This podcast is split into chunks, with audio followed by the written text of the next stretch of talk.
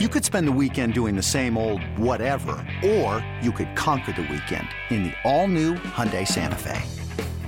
Visit Hyundai U S A dot com for more details. Hyundai, there's joy in every journey.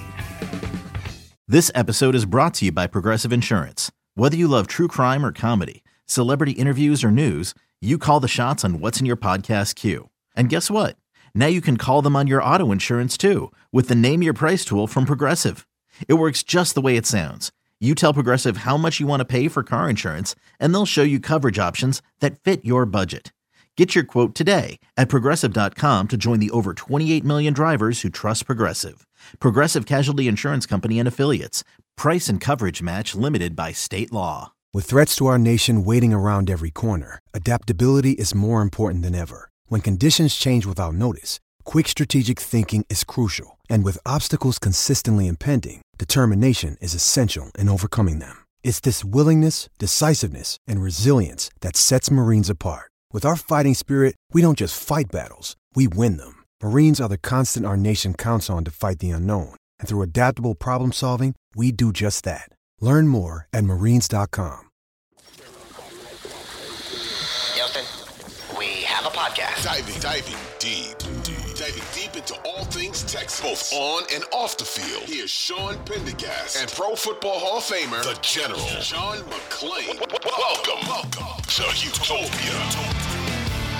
Um, all right, John, um, you ready to do some uh, mailbag questions here? Absolutely. Okay, let's do it. H O U mailbag at gmail dot com. That's the address, H O U mailbag at gmail dot com. Let's start with Henry.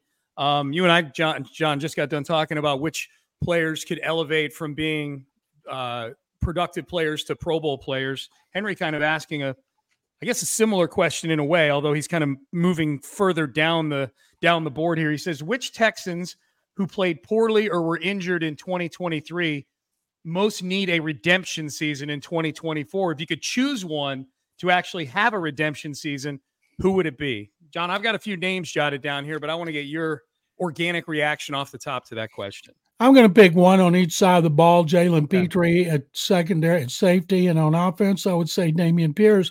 I don't know if Damian Pierce can figure out the zone scheme. Don't know if he'll be back. He handled it very well, being demoted for Devin Singletary. But you talk about a guy that was on a pace for twelve hundred yards till he missed the last four games of his rookie year with an ankle injury, still led the team in rushing, looked really good when he did it. Uh, and then he just couldn't figure out the scheme. And, of course, Petrie, who made big plays as a rookie, and that kind of offset the tackles he missed. This year he missed a lot of tackles, and he did not make the big plays. So Jalen Petrie and Damian Pierce, two really promising rookies a year ago, had sophomore slumps. Yeah, I, I would. I, those are the first two names I jotted down also. Pete, and if I could choose one on either side of the ball, I would choose Petrie defensively. Um, I would choose on offense either Titus Howard or Kenyon Green, you know, and obviously both of them had their seasons derailed by by injuries to varying degrees. Titus got on the field, but he was a left guard almost the whole time. He hardly played any. Uh, did he play any right tackle? I'm trying to think, John. He was a left guard the entire time this year. Was he I not? Can't remember. They brought in Fant and yeah. uh, during training camp, and they did not have Charlie Heck, and they had Josh Jones at one point. Yeah. You know, you remember when they started Austin Dekulis, the game at left tackle? I do. He's talking about somebody else's team right now. Yeah, yeah. And well, and that, that was actually one of the games they didn't give up any sacks. That might have been against the either the, it was the, it was either the Jags or the Steelers that he started against. That was back when Tunsil was banged up, you know, and Tunsil didn't come back to that Atlanta game in week five this year. Um, it's wild, man. Yeah, I would I would say Kenyon Green or Titus would be my two I would choose on the offensive side of the ball. John Mechie's another one who I think needs to show something during training camp this year. He might get squeezed. You know, he's, and I know, I know Mechie's operating under a different evaluation set based on his medical issues, but at some point you have to be a productive football player, you know? Um, so I think there's, there's plenty of candidates for sure. Um, all right, John, let's go. Aaron in California, cross off Henry's question there. Aaron in California, we always hear about it, but I've struggled understanding heart, culture, and commitment as descriptors for a team since it's not really something you quantify on a stat sheet. Never has it been more evident to me, though, than this past weekend. Now, keep in mind, John, this this mailbag question came in um, after the Cleveland win and before the Baltimore game.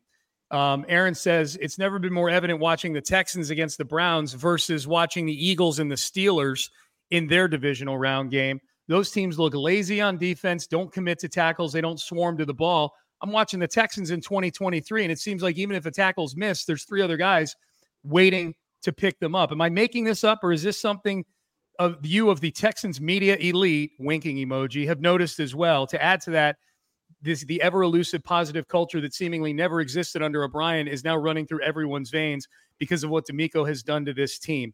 So I think what he's asking, John, is um, is, is this this ethos that we're experiencing with DeMeco Ryans? Is he, is, you know, does he is how he feels accurate? Is that what we're experiencing right now? Like, this is the culture change we've been waiting for?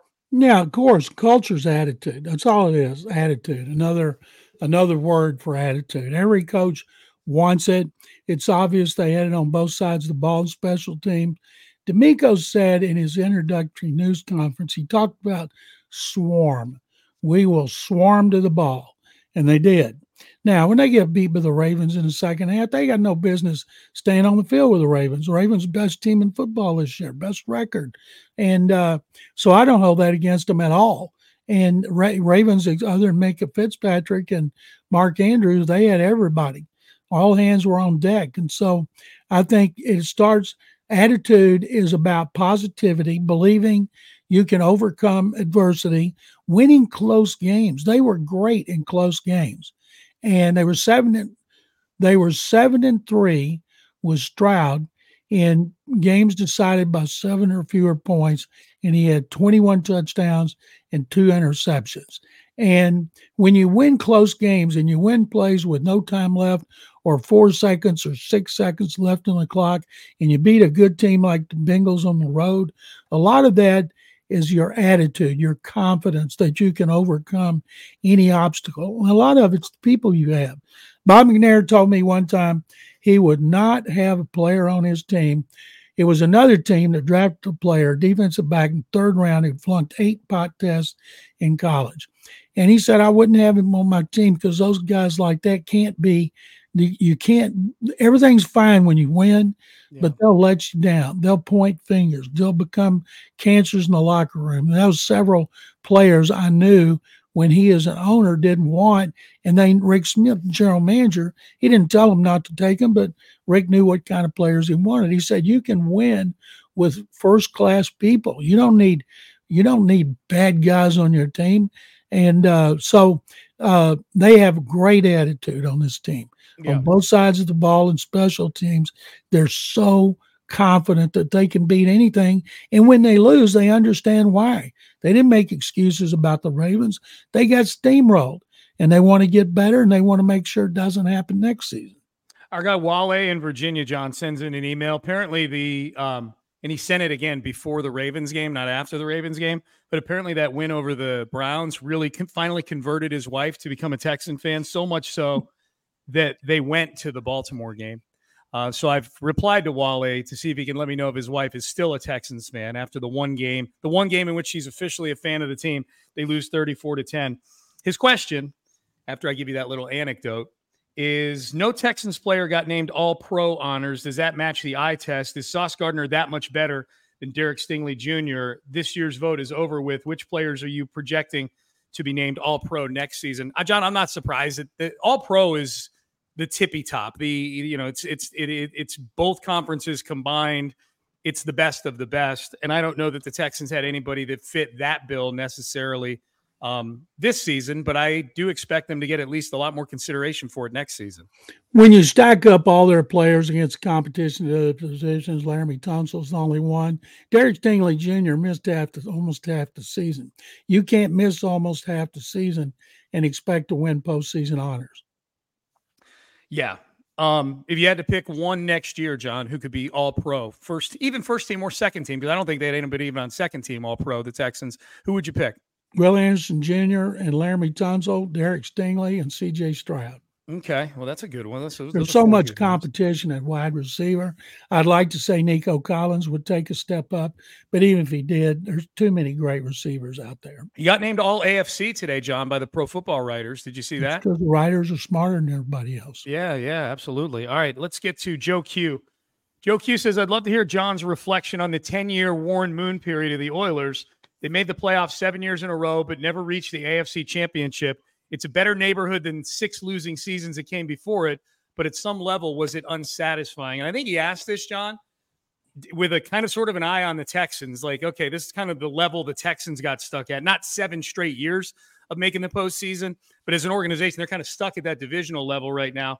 But I guess just specific, John, you covered that Oilers team. Was it unsatisfying at some level, or was the fact that they had sustained success coming off of really bad football enough to keep people engaged and enough to make it fun to cover the football team? Playoffs are, are great when you make them, and when you make them a few years in a row, but then your expectations are higher.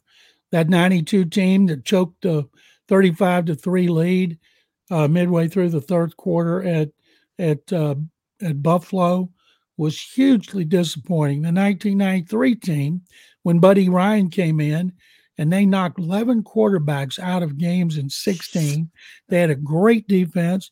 They had three Hall of Famers on offense, and Warren Moon, Bruce Matthews, and Mike Munchak, and they became the victim of Joe Montana's last miracle pass. Those teams, while they were really good and fun to cover, the fact that they never even got to a championship game was hugely disappointing. And I'll point out again, we in Houston have not had a ch- team in a championship game since the nineteen seventy-nine Love You Blue Oilers. Yeah, that's been a while. That's uh, that's a lot. That's the seventies, John. That was uh, we uh, we had hostages being held in Iran, I think, when uh, when the Oilers were last uh, nineteen seventy-nine. The, yeah, man. Um, all right, uh, this one's from Charles. If you were in DeMeco's shoes, what are some areas you would ask C J. Stroud and Will Anderson to improve on during the offseason? Oh, boy, watching how hard those guys work. Will Anderson Junior already plays the run really well. One of the things he's going to have to work on is dealing with double teams.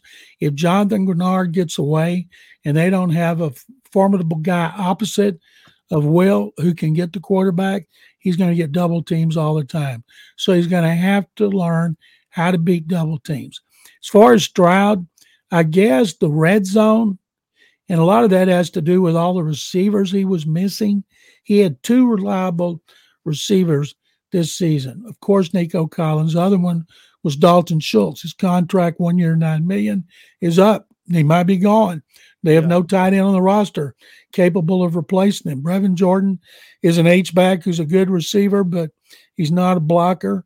But I don't think at this point he's ready to step up and, and replace what Schultz brought to the offense. So uh, I think Stroud in the red zone. Yeah. Like I, the way I read that question, John, is like working on things in the off season. And like, it, that's, I mean, it's hard to work on the red zone in the off season. You know what I mean? Like maybe at O T As and things like I that. I can't think anything he needs to work on individually.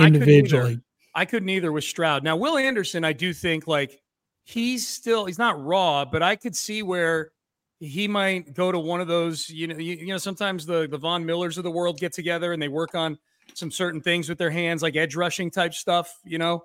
Um, you know, I think Will, An- Will Anderson maybe taking some uh, M M A, hand-to-hand combat stuff, you know, to uh, beat some guys off the edge. I think there's I, – I do think there's there's probably some stuff for Will Anderson to work on individually, John, you know, as a as an edge rusher. Sure.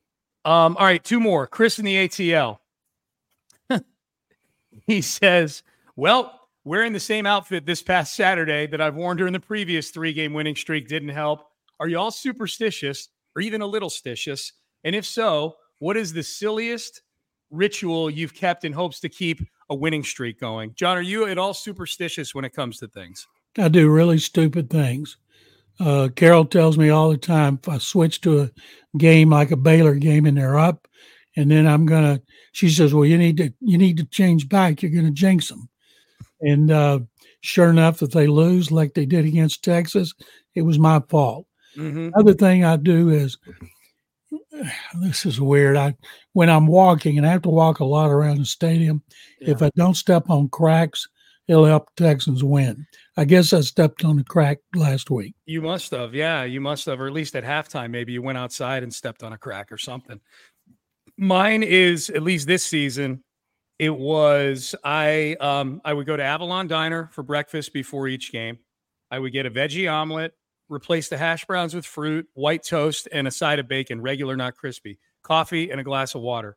I then, on the way either to the stadium or to Sports Radio six ten, if it was a road game, my playlist would be um, would be Kingdom, the walkout music for Cody Rhodes, Judas by Fozzy, lead singer Chris Jericho, and Boys of Fall by Kenny Chesney. If it was a home game, I would stop in and visit John Harris in the Hyundai studio to say hello, and then I would go up to the press box to leave my bag up there, but bring my laptop with me outside to do the pregame show. After the pregame show is over, I would immediately, immediately go back up to the press box, and I would get a, a plate of food, including a salad, and sit down, and I would always get a Coke Zero. That was my ritual. And it worked for a while, John, until it didn't. Hey, it's Kaylee Cuoco for Priceline. Ready to go to your happy place for a happy price? Well, why didn't you say so? Just download the Priceline app right now and save up to sixty percent on hotels. So whether it's Cousin Kevin's Kazoo Concert in Kansas City, go Kevin, or Becky's Bachelorette Bash in Bermuda, you never have to miss a trip ever again. So download the Priceline app today. Your savings are waiting. Go to your happy place for a happy price. Go to your happy price, Priceline. Yeah, I guess, think how many people out there are just like that. It's amazing. Just like what, John? Smart, like me? Just like us, doing stupid things like that. It'll help them, and we can't deviate at all. But I think people do that all over the world. I like that I'm able to kind of write off the delicious breakfast at Avalon as some sort of thing that I have to do to get the Texans to win. Because you know what I do like five other days a week? I eat breakfast at Avalon Diner. I love it. I got an Avalon across I ten. I go to yep. all Avalon's the time. Great. What's your go-to? Breakfast, uh, oatmeal with a banana and uh, and uh, raisins and dried toast, which I cut up and put in there. And then I love to do lunches uh, with vegetables. And on Thursday, I like the chicken and dumplings. Okay. Well, chicken and dumplings is a little bit decadent. John, that breakfast sounds like the worst breakfast I've ever heard. No offense. Oatmeal with like banana. Oatmeal? I mean, I like it fine, but if I'm going to Avalon, man, give me that, give, give me that omelet. You know what I mean? Like, give me something with some substance there. What, John? When you were much, much heavier, what did you get at Avalon Diner? Well, I I got uh, omelets, I got uh, hash browns, I chicken got, fried uh, steak. You got chicken fried steak, didn't you? I'm not big on their chicken fried steak. Okay, but uh, I, I always get vegetables there, and then I eat a big yeah. breakfast. I like their migas. I like mm-hmm. their hash with eggs on top of the hash. There you go. Bacon and all that stuff. Yeah, twenty, now you're talking. Calories. Yeah, now you're talking. Now you're talking. And then you then you go for your walk and you burn it off. Just don't step on any cracks. That's what you got to do. All right, last one, John. Jimmy and Magnolia.